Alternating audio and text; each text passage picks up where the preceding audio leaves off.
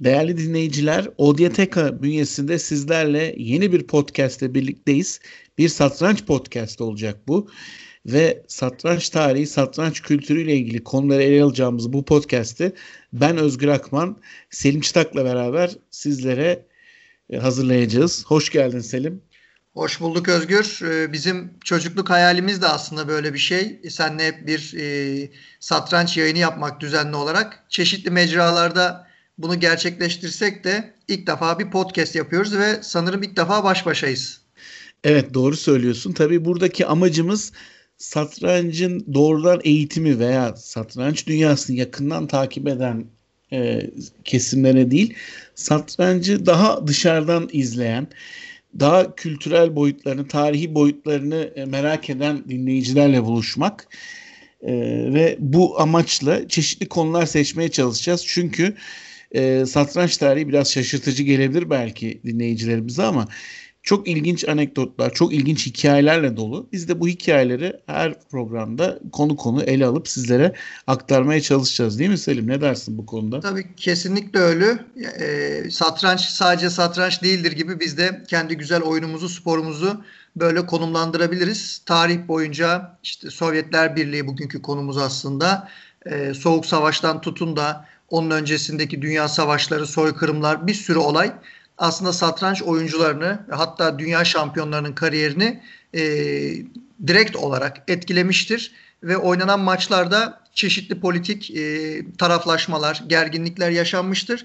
Bu bağlamda e, dinleyicilerimizin çok güzel e, anekdotlar da alacağını düşünüyorum bizden. Bugünkü ilk konumuz da aslında e, Türkiye'de bile hatta dünyanın her tarafında hiç satranç bilmeyen insanların bile tanıdığı iki büyük dünya şampiyonunun aralarındaki rekabetle ilgili. Kasparov ve Karpov'dan bahsediyoruz. Ee, Anatoly Karpov ve Geri Kasparov arasında 1984 ve 1991 yılları arasında 90 yılları arasında hı hı. tam 5 dünya satranç şampiyonu maçı oynanıyor ki bu satranç tarihinde aynı oyuncunun aynı iki oyuncunun bu kadar sık aralıklarla birbirleriyle oynandığı oynadığı başka bir örnek yok. Peki değil mi? Ne dersin? Tabii yani, yani böyle niye, bir rekabet. Niye böyle bu rekabet peki? Kasparov Karpov. Bu rekabetin başlıca sebebi o yıllar arasında yani bahsettiğin e, 70'lerin sonundan 90'lar hatta 2000'li yıllara kadar Karpov ve Kasparov'un dünyanın geri kalanından bir değil 2-3 gömlek daha üstün olması. E, dünya şampiyonalarında kaybeden oyuncunun tekrar adaylar aşamalarından geçerek e, dünya şampiyonunun karşısına çıkma, meydan okuma durumu söz konusudur. E, elenen oyuncu bazen tabii e, kendine sunulan özel haklardan yararlanıyor. Bunlara da değineceğiz ama sportif anlamda da en kuvvetli ikinci oyuncu konumunda kaldığı için e, sürekli aynı kişiler oynuyor. Yani dünya şampiyonu Kasparov'u e, sürekli olarak e, Karpov rahatsız ediyor diyelim o dönemlerde. Bu tamamen oyuncuların satranç gücüyle alakalı bir durum. Tabii satranç asla sadece satranç değildir dedik. Burada e, iki oy, iki dünya şampiyonunun temsil ettikleri bazı değerler, e, bazı kimlikler var. Bunlara da birazdan değineceğiz. E, Kasparov Karpov rekabeti bana sorarsan sadece satranç işince değil, spor tarihindeki en büyük rekabetlerden birisi. Hani 1980'lerin spor dünyasına damga vurmuş çok fazla rekabet var. Teniste e, bir rekabet söz konusu. İşte basketbolda mesela e, Larry Bird, Magic Johnson'ın önderliğindeki Celtics Lakers rekabeti düşünülebilir ama Kasparov Karpov rekabeti de bunlar kadar satrancın dışına yani oyunun kendisinin dışına taşmış e, popüler kültürde bir yer edinmiş e, bir rekabet. Çünkü Kasparov ve Karpov hem satranç tahtası başında, tahta içine teknik açıdan hem de diğer alanlarda pek çok zıtlığı temsil ediyor. İstersen yavaş yavaş bu iki şampiyondan bahsederek e, bu zıtlıklara değinelim. E, evet. Ben Anatoly Karpov'la başlayayım. Biraz uzatacağım sözü ama sonra Buyur. da sana e, Kasparov'u bırakayım. E, Karpov 1951 doğumlu ve tam bir örnek Sovyet vatandaşı. Çok varlıklı olmayan bir aileden geliyor. Erken yaşta yeteneği keşfediliyor e, Dünya Gençler Şampiyonu oluyor. Yani 20 yaş altında Dünya Şampiyonu oluyor. Ve o dönemde 1972'de belki bu da başka bir programın konusu olabilir. Kesinlikle. E, Boris Spassky o dönemki Sovyetlerin dünya şampiyonu ve Sovyetler Birliği'nin o dönemki satrançtaki üstünün temsilcisi aynı zamanda. E, Bobby Fischer'a Amerikalı Brooklyn'den kopup gelen e, ve Soğuk Savaş'ın düşman tarafını temsil eden Amerikalı bir şampiyona kaybediyor. Fischer böylece 1972'de dünya şampiyonu oluyor. Ama 1975'te o tabi uzun bir hikaye ayrıntısına girmeyelim ama Karpov ve Fischer'in eşleşmesi söz konusu oluyor dünya şampiyonu maçında ama Karpov e, ve Fischer maçı hiçbir zaman gerçekleşmiyor, oynanmıyor ve Karpov dünya şampiyonu ünvanını Sovyetler Birliği'ne geri getiriyor. Soğuk savaş ortamında tabi bu Sovyetler Birliği için çok kıymetli. Ondan sonra iki defa, üç defa ünvanını savunuyor. İlk e, Karpov'da Fischer'le oynamadan önce oynadığı maçı da sayarsak. Tabii. Ve bu bu oynadı, o dönemdeki en büyük rakibi Viktor Korchnoi aslında Sovyetler Birliği'nin vatandaşı olup oradan e, İsviçre, Avrupa'ya iltica etmiş bir isim. Dolayısıyla Sovyetler Birliği gözünde istenmeyen adam. E, dolayısıyla e, Karpov'un Korchna'ya karşı ünvanını koruması iki defa e, onu çok daha değerli hale getiriyor. Çok daha büyük sembolik ve politik bir önemi temsil ediyor. Sovyetler Birliği'ndeki o eski düzenin bunun da kültürel olarak satranca yansımasının temsilcisi haline geliyor. Karpov'un önemi bu. Ve Karpov hani biraz da satranç tarafına girecek olursak böyle ince üstünlükleri biriktirmeyi seven yani normal insanların tahtada göremeyeceği en ufak üstünlükleri bile işlemesini becerebilen e, satranç camiası içinde daha çok pozisyonel olarak adlandırılan hani stratejik üstünlükleri önemseyen bir ekolün temsilcisi aynı zamanda. Ama Kasparov bambaşka değerleri temsil ediyor. Değil mi Selim? Evet kesinlikle öyle. E, Karpov'la ilgili benim eklemek istediğim şöyle bir şey var Özgür. Sovyetler Birliği için e, dünya şampiyonluğunun önemi çok büyük. Çünkü aleyhinden başlatırsak e, Sovyet-Rus satrancını 1927'den beri e, aslında domine ettikleri, ambargo koydukları bir ünvan. Arada birkaç tane böyle Avrupalı çıkmayı başarmış olsa da e, aday olarak veya şampiyon olarak e, yine de Rusların bu oyundaki başarısı tartışılmaz ve Soğuk Savaş'ta bir Amerikalıya kaybetmeleri tabii çok e, ağır bir e, yenilgi onlar için. Yani Ve şunu, dönem... da, şunu da düşelim Selim özür dilerim araya girdim ama e, 1948 yılında 2. Dünya Savaşı'nın hemen ardından e, dünya satrancında da dünya siyasetinde yeni bir düzen kuruluyor. Ve 1948'den 1972'ye kadar aralıksız e, Sovyetler Birliği'nden yetişmiş isim, isimler dünya şampiyonu oluyor değil mi? Tekrar tabii sana. tabii. Hatta aleyhini de sayarsak 37'den itibaren aslında firesiz geçen bir e, 35-40 seneye yakın bir süreç var ortada. E, ve politikada da çok önemli. Yani e, Brejnev'in e, Karpov'a ünvan artık senin e, onu kimseye verme elinde tut diye hani sözlü olarak e, yarı böyle e, sempatik yarı da emrivaki yaparak e, ve bu arada bahsettiği ünvanda Fischer'in oynamadığı yani Karpov'un hükmen kazandığı ünvandan bahsediyor. Adamlar için o kadar önemli bir şey ki yani Karpov da gencecik o sırada e, 20'li yaşların ortasında olmalı. Bunu kimseye verme diyorlar. Yani sen bizim adamımızsın e, kafalarındaki Karpov projesi herhalde bu adamın işte çaptan düşene kadar o da nedir 40-45-50'ye doğru e, ünvanı Sovyetler Birliği'nde tutması ama e, çok enteresan. Yine Sovyetler Birliği'nin içinden e, Bakü'de 1963'te e, bir genç dünyaya geliyor ve satranç dünyasında hızlı bir şekilde sivriliyor. Genç yaşta babasını kaybediyor. Annesi Ermeni, annesinin soyadını kullanmaya başlıyor. Ee, bahsettiğimiz kişi elbette Gerikimovic Kasparov ee, ve Botvinnik Satranç Okulu'na da e, kabul görerek Tabii arada bir sürü süreç var ama bunları belki hızlı geçip asıl konumuza girmeliyiz. Belki şöyle diyebiliriz. Hani Botvinnik kim dersek Botvinnik Sovyetlerin ilk dünya şampiyonu ve ayrıca e, bu ülkedeki ilk büyük satranç okulunun kurucusu ve e, bu ülkede satrançta çok ağırlığı olan bir isim. E, çünkü Sovyetler Birliği'ne dünya satranç şampiyonunu getiren isim ve onun Kasparov'u küçük yaştan itibaren kanatları altına alması ayrı bir sembolik anlam taşıyor. Evet yani o baş öğretmen e, Rus satrancının patronu diyebiliriz. Zaten ünvanı da o. Ve Kasparov hızlı bir şekilde basamakları e, böyle üçer beşer çıkarak e, Karpov'un karşısına çıkıyor. 1984'de herhalde bir hızlı geçiş yapabiliriz. ve Yapabiliriz ama burada tabii şöyle bir şey de var. Şimdi Kasparov e, yani burada neden Kasparov'la Karpov zıt onu belirtelim.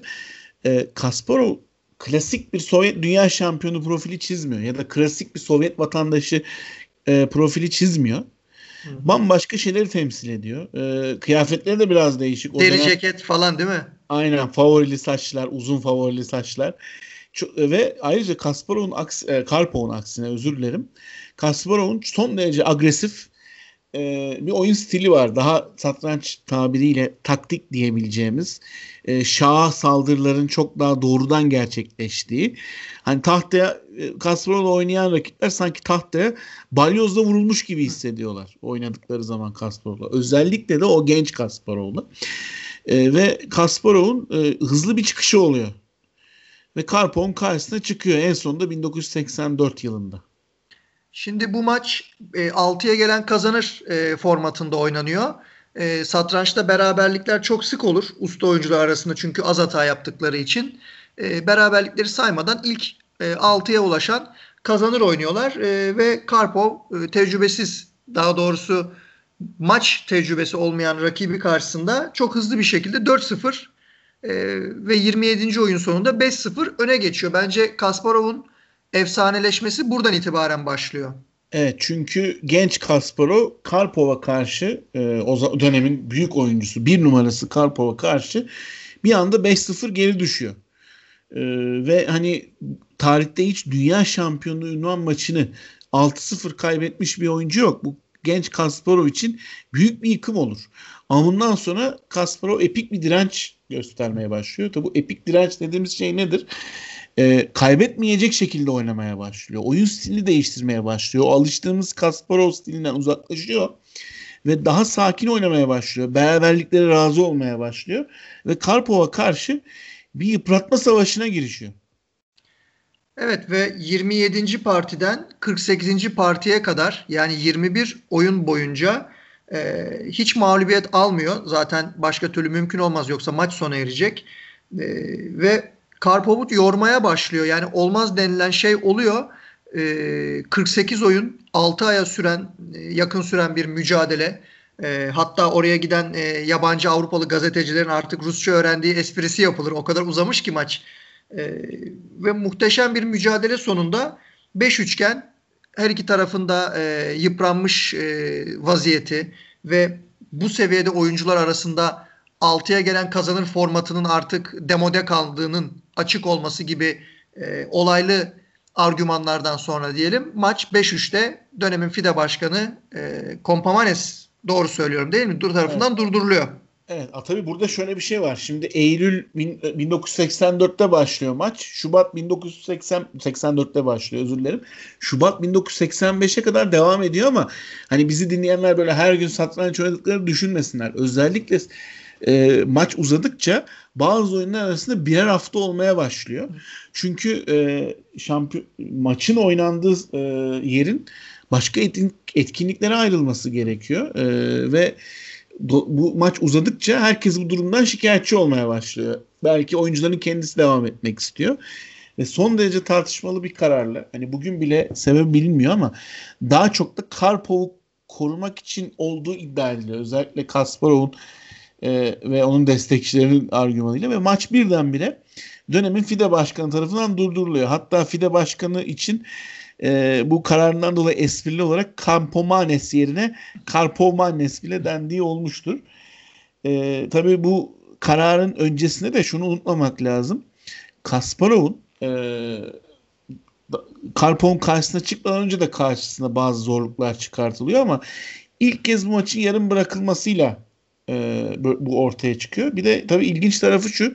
Hani Karpov 5-3 önde Kasparov'a karşı 48. oyun sonunda. Yani maç devam ederse aslında Karpov'un kazanma ihtimalinin daha fazla olacağını söyleyebiliriz. Ama yine de e, bu maçın durdurulmasına itiraz eden Kasparov çünkü kendince hani 5-0'dan e, 5-3'e gelen maç e, momentumun arkasında olduğunu düşünüyor rüzgarı arkasına aldığını düşünüyor. Bu nedenle itiraz ediyor. Yani bunu da açıklayalım. Çünkü geride olduğu bir maçın yeniden başlanması, yeniden başlatılması aslında Kasparov içine gelecek bir durum değil mi? Tabii yani ya da Kasparov çok iyi rol yapıyor diyelim. Çünkü ben bu senenin başında Karpov'un e, Gibraltar'da Cebel Tarık'ta yaptığı röportajı dinledim. Yani maçın 5 üçgen durdurulmasının e, rezil bir karar olduğunu, hakkının yendiğini e, ve e, Kasparov'un o dönem e, politikada kendisinden daha güçlü olduğunu iddia ediyor. Yani bunu söyleyen de olayın iki kahramanından biri. Yani öyle bir durum ki her iki tarafta itiraz ediyor. E, her iki tarafta memnun değil karardan ama ortada da bir gerçek var. Karpov sağlığını kaybetmiş durumda. 10 kilodan fazla bir e, kaybı var. Bu sağlıksız verilmiş bir kayıp. Yani bir, e, zaten Karpov e, biraz e, çelimsiz, cılız bir e, yapıya sahip, bünyeye sahip. Bu bilinmekte. Yani Karpov'un kariyerindeki e, maçlara bakıldığında çok iyi başlayıp sonra bir düşüşe girdiği de bilinmekte. Ve olaylı bir şekilde bu maç durduruluyor ve Karpov'a bazı tazminatlar ödeniyor rövanş hakkı anlamında. Bunlardan hızlıca bahsedelim. Ee, yeni maçı kaybetmesi durumunda derhal bir rövanş hakkı veriliyor Karpov'a ve rövanşı kaybetmesi durumunda da ertesi sene yapılacak dünya şampiyonasına direkt adaylar finalinden başlama iltiması veriliyor. Yani Karpov'a bir anlamda e, yenilmesi durumunda iki tane maç daha öneriliyor. Yani bu çok nasıl diyelim cazip bir teklif. Yani Karpov kalitesindeki bir adam için. Yani e, şu an sağlığımı yitirdim. E, 5-3 sonuçta yenmiş sayılacağım. De facto galip sayılacağım. Olur da ana maçı kaybedersem e, iki tane daha hakkım var gibi düşünüyor. E, bu da hiç de azımsanacak bir e, nasıl diyelim anlaşma Ayrıca. değil. Hani yani sen kabul eder miydin? Ben sanki kabul ederdim gibime geliyor. Yani Çok ederdik herhalde. Tabii bunun biraz belki şöyle bir tarafı var. Yani adaylar dediğimiz şey nedir? Dünya şampiyonu her zaman rakibini bekler satranç tarihinde. Hani e, ve e, dünya şampiyonunun karşısında 8 aday kalır en sonunda. Bu adaylar ya birbirleriyle ikili maçlar yaparak ve birbirleriyle eleme usulü eşleşerek adaylar maçları adını verdiğimiz sistemle dünya şampiyonu rakibi belirlenir. Ya da Aralarında bir turnuva oynanır. Adaylar turnuvası adı verilir buna da. Tek bir turnuva. Hepsi birbiriyle oynar. Hani lig usulü gibi düşünün. Ee, ve birbirleriyle eş, e, ve bu turnuvayı kazanan oyuncu dünya şampiyonu rakibi olur. Yani biraz boksa benzer. Bokstaki gibi e, bir aday belirlenir ve dünya şampiyonuna meydan okur. Buradaki sistemde de şimdi e, satrançta da dünya şampiyonu kaybeden önceki şampiyon diyelim. Genellikle o son 8 aşamasından girer. Yani e, ama burada Karpova sağın ayrıcalık şu. E, adaylar finalinden girdiği için yani son ikiden girdiği için diyelim dünya şampiyonu rakibini belirlenmeden önceki son aşamadan girdiği için ünvanı kaybetse bile aslında Kasparov karşısına dünya şampiyonu olursa ya defalarca çıkmasını garantileyen bir durum oluşmuş oluyor. Yani buradaki ayrıcalığın sebebi de e, bu diyelim. Şimdi bu, bu maçtan epey uzun bahsettik. Çünkü e, Kasparov Karpov rekabetine rengini veren de bu yarım kalan maç. Çünkü o dönem hani biraz da işin e, arka planından biraz daha bahsedelim. Sovyetler Birliği lideri Mihail Gorbaçov, yeni seçilen e, Mihail Gorbaçov, Glasnost ve Perestroika adlı politikalarıyla demokratikleşme ve açıklık değerlerini getiriyor dönemin Sovyetler Birliği'ne. E, ve Kasparov da bu değişimin destekçisi. Hatta kendisi de e, bunu o kadar sahipleniyor ki yarım kalan maçla ilgili yazdığı kitap The Child of Change yani değişimin çocuğu lafıyla aslında tam da bu değişimi sahiplenmeye e, aday olduğunu gösteriyor. Bu değişimi sahiplendiğini gösteriyor. Karpov ise müesses nizamın zaten devam eden o eski e, politbüro düzeninin temsilcisi gibi e, gösteriliyor. Tabi bunun ne kadar tarihsel olarak gerçekliğe uygun düştüğü ayrı bir tartışma konusu ne kadarı propaganda, ne kadarı gerçekliği yansıtıyor ama e, böyle bir resim oluşmaya başlıyor ve dünyanın ilgisi bu resmin etkisiyle artıyor Kasparov Karpov maçlarına. Çünkü sürekli iki oyuncu birbiriyle oynuyor ve biri değişimi temsil ediyor, öteki ise statikoyu temsil ediyor.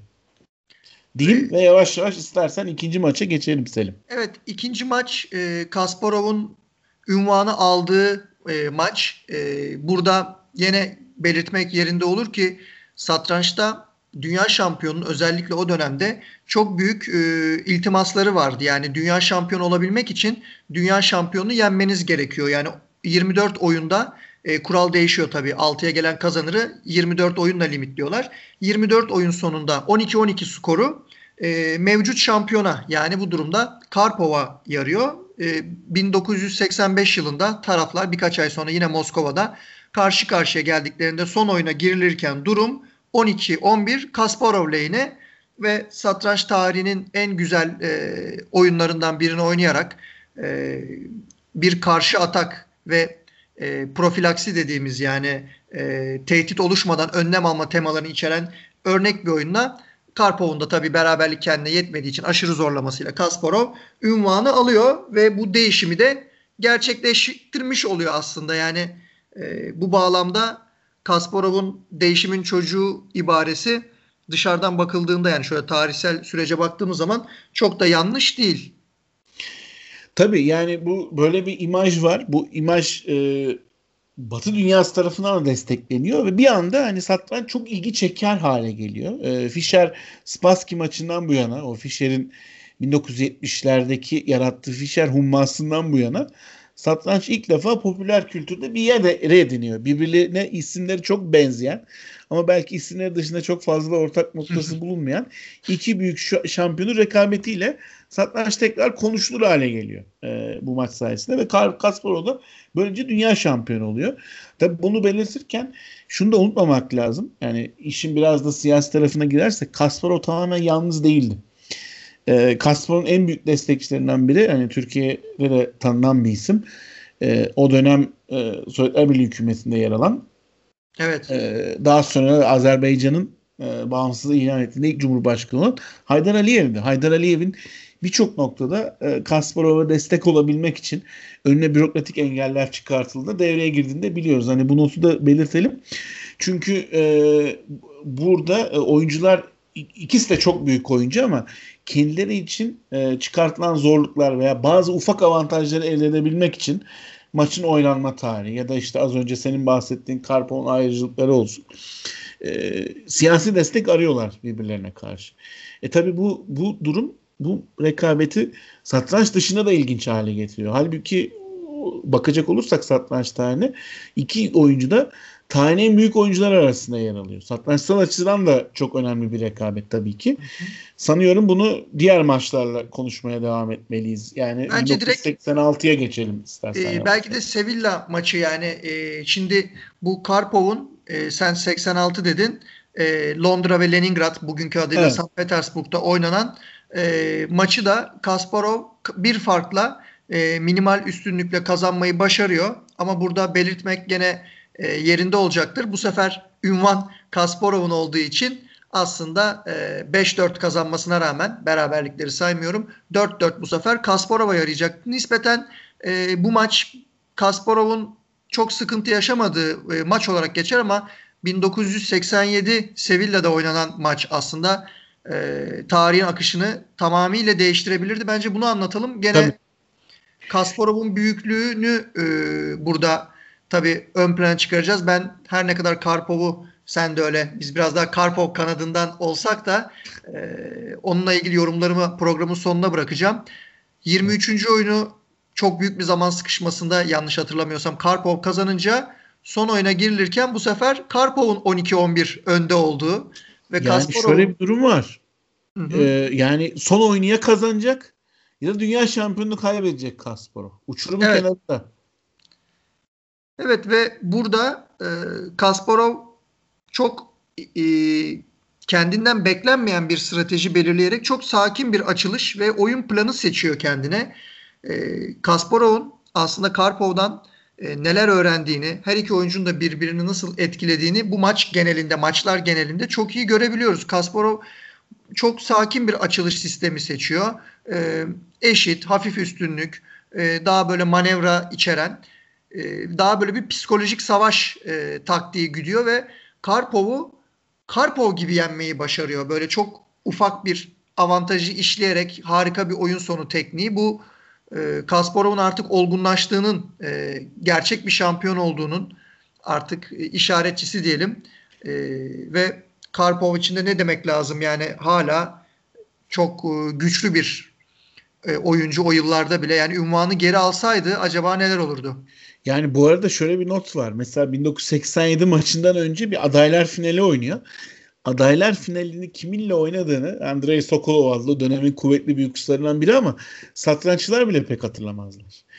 E, çünkü Kasparov ve Karpov e, dünyanın geri kalan oyuncularından o kadar e, ayrı bir sınıfa ulaşmış durumdalar ki hani geri kalanı kimse hatırlamıyor. Zaten o dönem 2K adıyla geçiyor. Yani çünkü 2K denmesinin sebebi Kasparov ve Karpov'un soyadlarının ilk harfleri.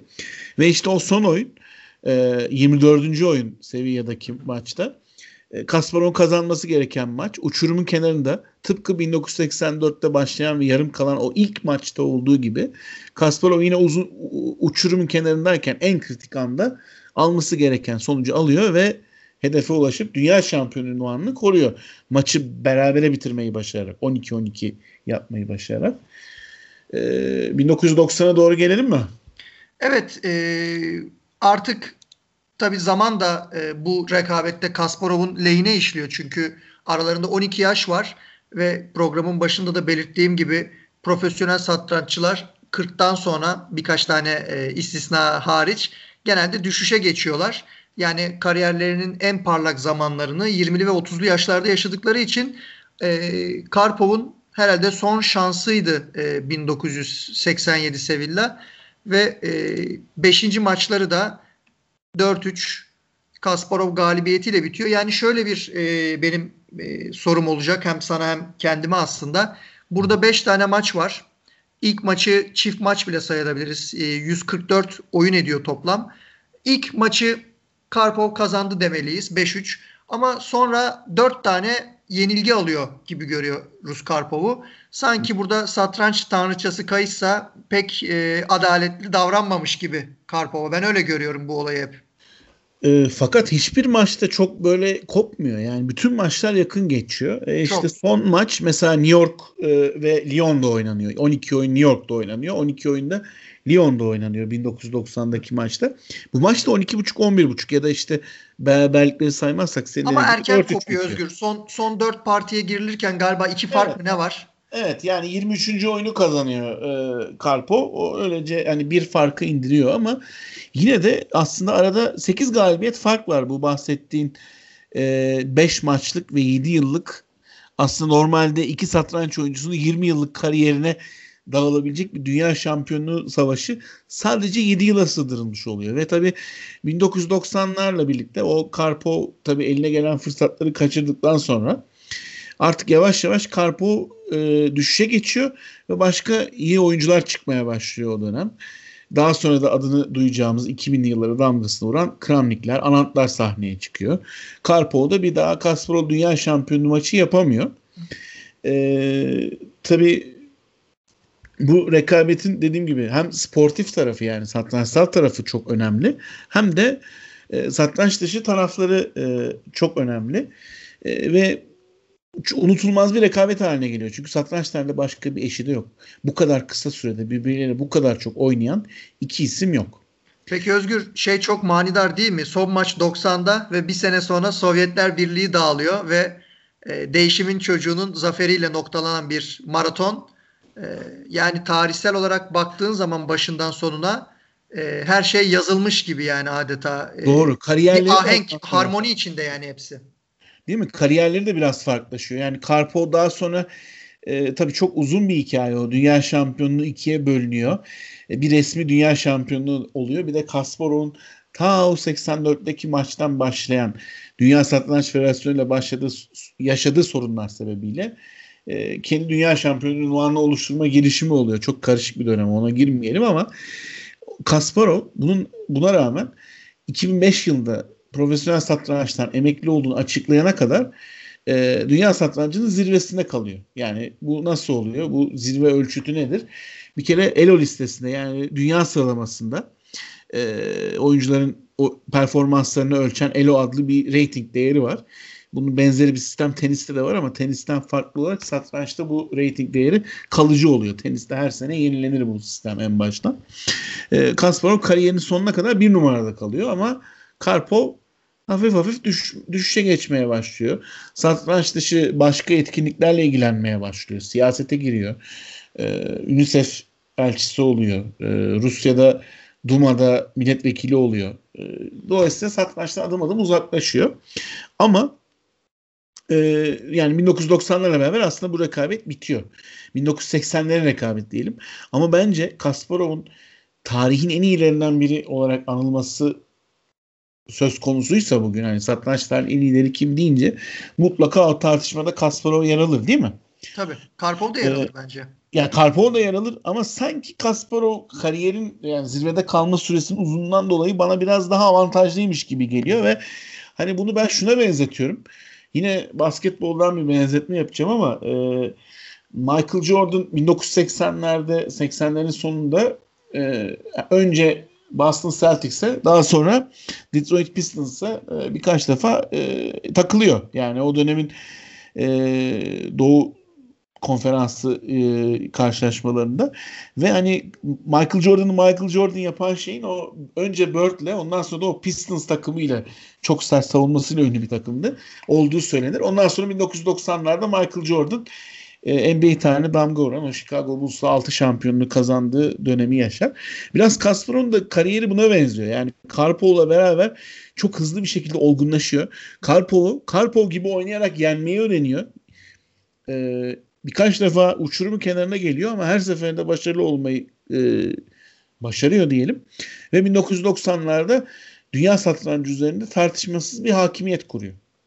Evet kesinlikle öyle. Ee, ben son sözü e, şöyle söyleyeyim. Bu birçok insana feyz verecek e, bir olaydır. Yani 5-0 yenik durumdasınız. Mevcut dünya şampiyonuna karşı bir Sovyet makinesi e, hisleri olmayan e, hiçbir şekilde psikolojik e, etkilerden e, nasıl diyelim e, zarar görmeyen makineye karşısınız. E, gencecik bir e, çocuk diyelim. Takımı onu bir şekilde ayakta tutmayı başarıyor ama her şeyden önce kendi karakterini ortaya koyuyor ve 5-0'dan o maçı öyle ya da böyle vermiyor. Yani e, politik bir müdahalesi olduğunu düşünsek bile 5-1'de bu maç iptal edilmezdi. Maçın iptal edilmesinin sebebi 5-3'e gelmiş olması. Artık yani e, Karpov tarafı da biz bu maçı kaybedebiliriz böyle giderse. Yani 21 oyundur kazanamıyoruz. Sağlığımızı yitirdi bizim adamımız e, ve diğer çocuk yani e, saldırıyor, ısırmaya başladı diyorlar. Burada e, sportif anlamda çok çok büyük bir başarı var. Karpov Kasparov maçlarını incelemek isteyen satranç severlere e, ilk maçı çok derinlemesine analiz etmelerini öneririm. Çünkü burada satranç harici muhteşem bir e, destan var. E, ve herkes bunu söylüyor. Karpov'un kendisi de Kasparov'u çok iyi tanıyanlar da eğer Kasparov orada 6-0 yenilseydi belki de tarihin sayfalarından silinip gidecekti. Çünkü Kasparov çok hislerini kuvvetli yaşayan duygusal biri. Karpov gibi değil. E, o anlamda da çok zıtlar. E, yani Karpov hiç sesini yükseltmez. Kasparov bağırıp çağıran bir e, figür olarak biraz hafızlarda kalmıştır. O basın toplantısını hatırlayalım iptal konusundaki. E, ve bu bağlamda gerçekten e, çok ciddi bir başarı ortada. Ben hep e, Kasparov'un büyüklüğünü öyle aslında e, ölçüyorum kendimce. Yani oradan çıkmayı başardı ve sonra e, elde ettiği her başarıyı da sonuna kadar hak etti ama e, işte ilk olay kariyerinin başında attığı o çok çok büyük adım, o büyük mücadele hiç kimseye nasip olmayacak bir kariyer ondan sonra da. Evet şüphesiz. Ee, istersen artık yavaş yavaş e, bu yayınımızın sonuna gelelim Selim. Evet. Ee, bugün Kasparov Karpov rekabetinden, satranç tarihinin en büyük ikili rekabetinden, hatta bence sadece satranç tarihi demeyelim tekrar vurgulayayım. Spor tarihinin de en büyük rekabetlerinden birinden e, bahsettik. Ve e, Çifte Şah adlı podcastimizin ilk bölümünün bu şekilde sonuna geldik. Önümüzdeki yayınlarda görüşmek üzere. Hoşçakalın. Hoşçakalın.